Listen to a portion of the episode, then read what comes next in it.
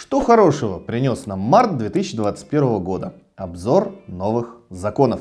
Специалисты юридической компании Юрвиста подготовили для вас традиционный ежемесячный видеообзор новых законов. Сегодня мы расскажем вам о нововведениях, которые начали действовать с марта 2021 года. Смотрите наше видео до самого конца, ставьте лайки, ну и конечно же не забывайте писать свои вопросы в комментариях.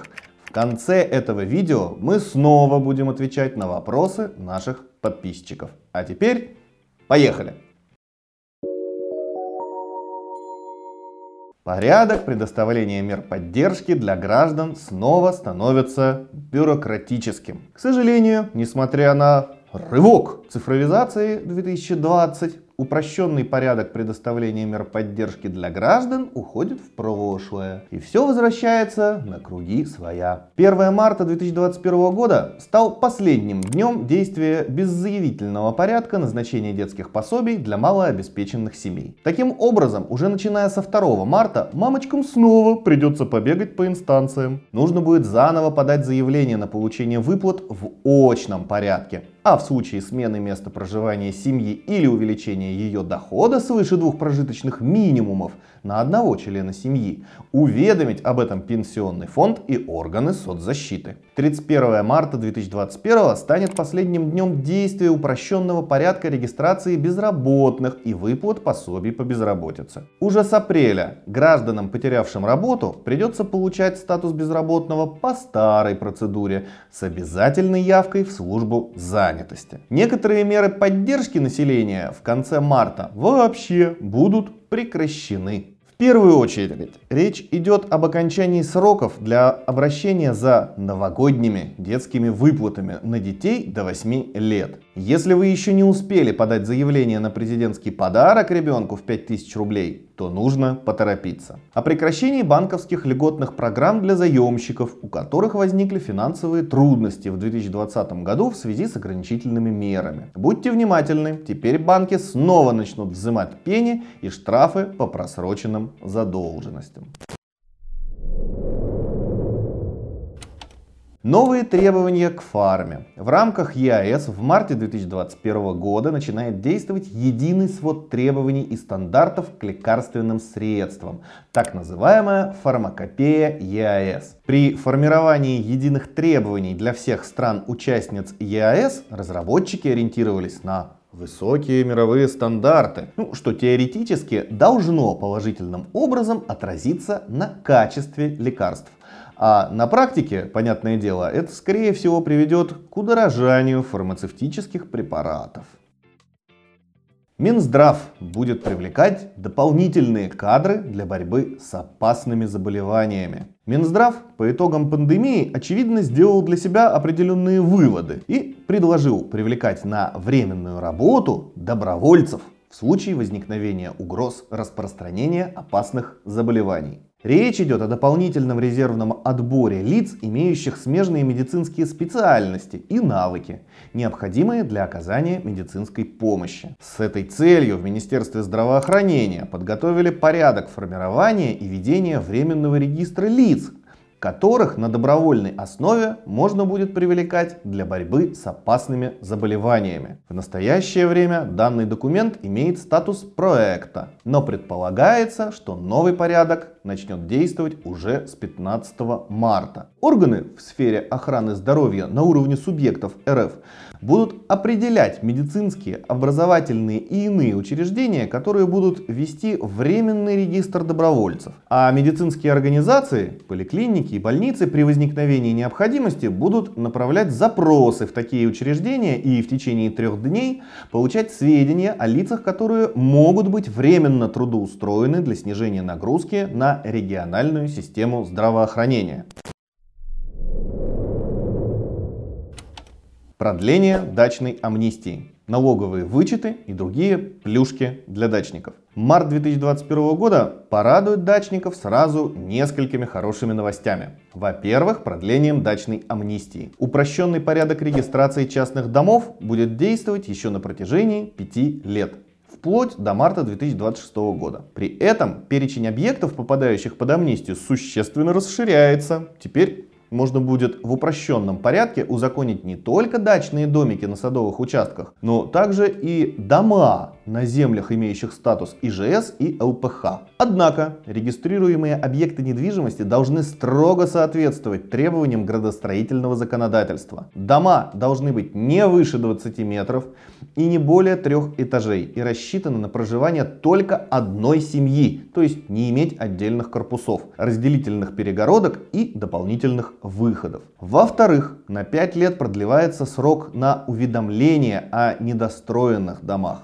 строительство которых было начато до августа 2018 года. И, наконец, в-третьих, уже с 24 марта 2021 года у дачников появится возможность заказать комплексные кадастровые работы за счет частников и юридических лиц, которые в этом заинтересованы. Таким образом, если участники СНТ или ДНТ договорятся между собой, то они смогут сформировать коллективный заказ и провести комплексные кадастровые работы быстро и просто. И это им обойдется значительно дешевле, по оценкам специалистов, примерно до 10 раз, нежели заказывать индивидуальное межевание и кадастровые работы.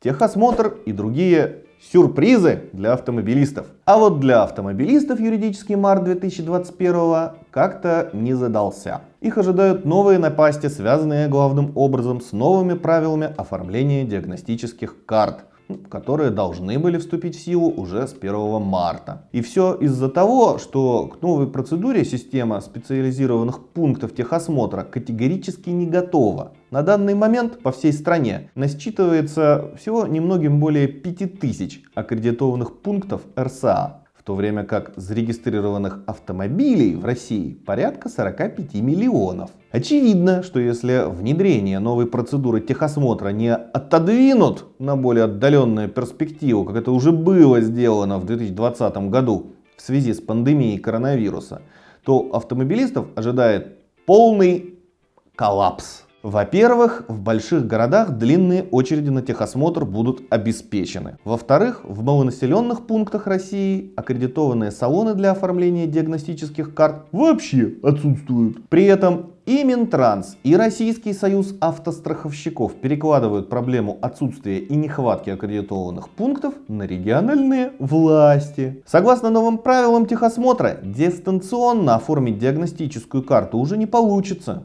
С 1 марта документы о подтверждении прохождения техосмотра будут выдавать только на специализированных пунктах ТО. С этой же даты МВД будет тщательно отслеживать соблюдение новых правил. В случае отсутствия диагностической карты автовладелец не сможет купить полис ОСАГО. Будет попадать на штраф с камер видеонаблюдения в размере 2000 рублей один раз в сутки. А если купить поддельную диагностическую карту, то, во-первых, ее быстро вычислят по электронной базе и аннулируют, а во-вторых, автовладелец рискует не только схлопотать солидный штраф, но еще и попасть на уголовную ответственность за подделку документов.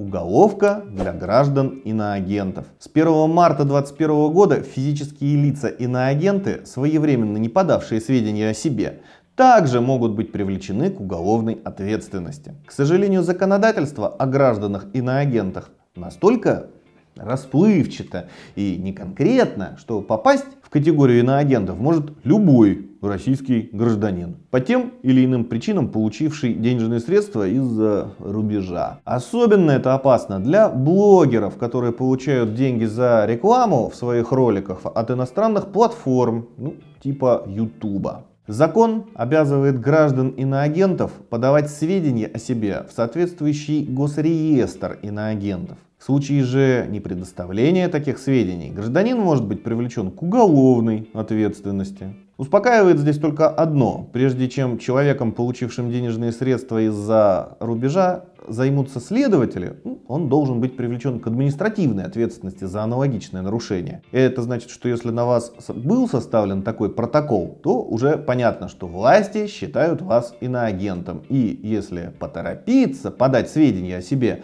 в реестр иноагентов, то уголовной ответственности вполне можно избежать.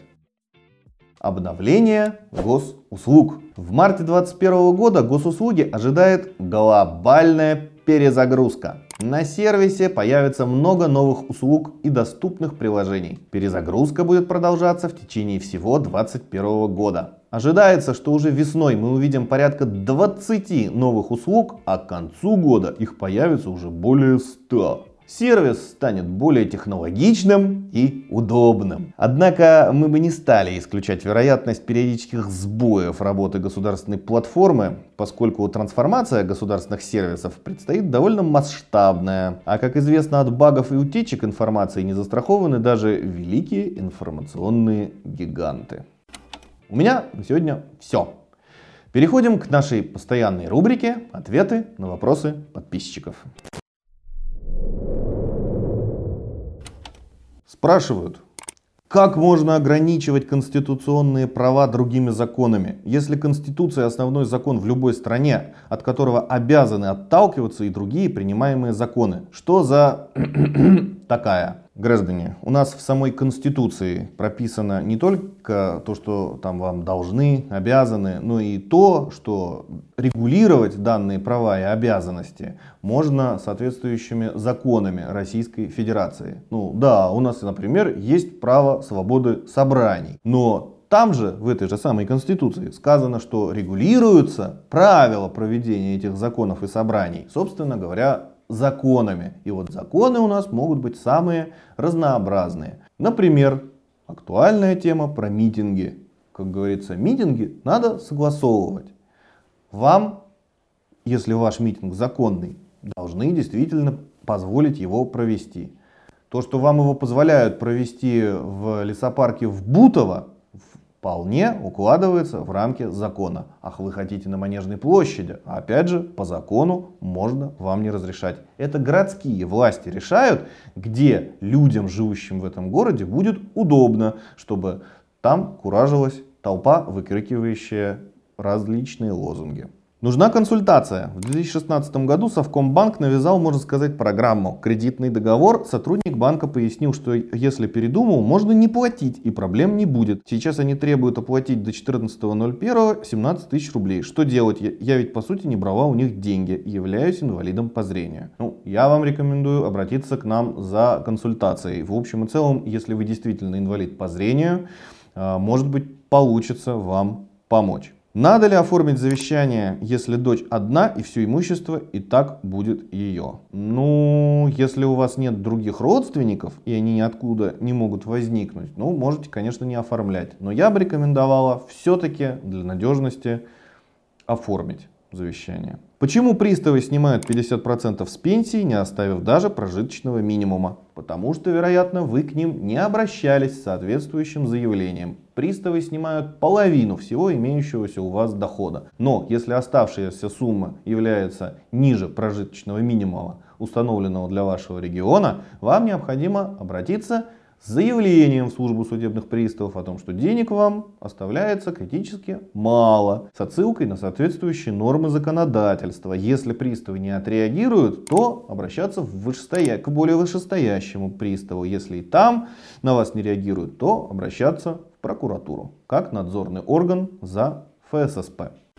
На этом сегодня все. Спасибо за внимание. Всего вам доброго.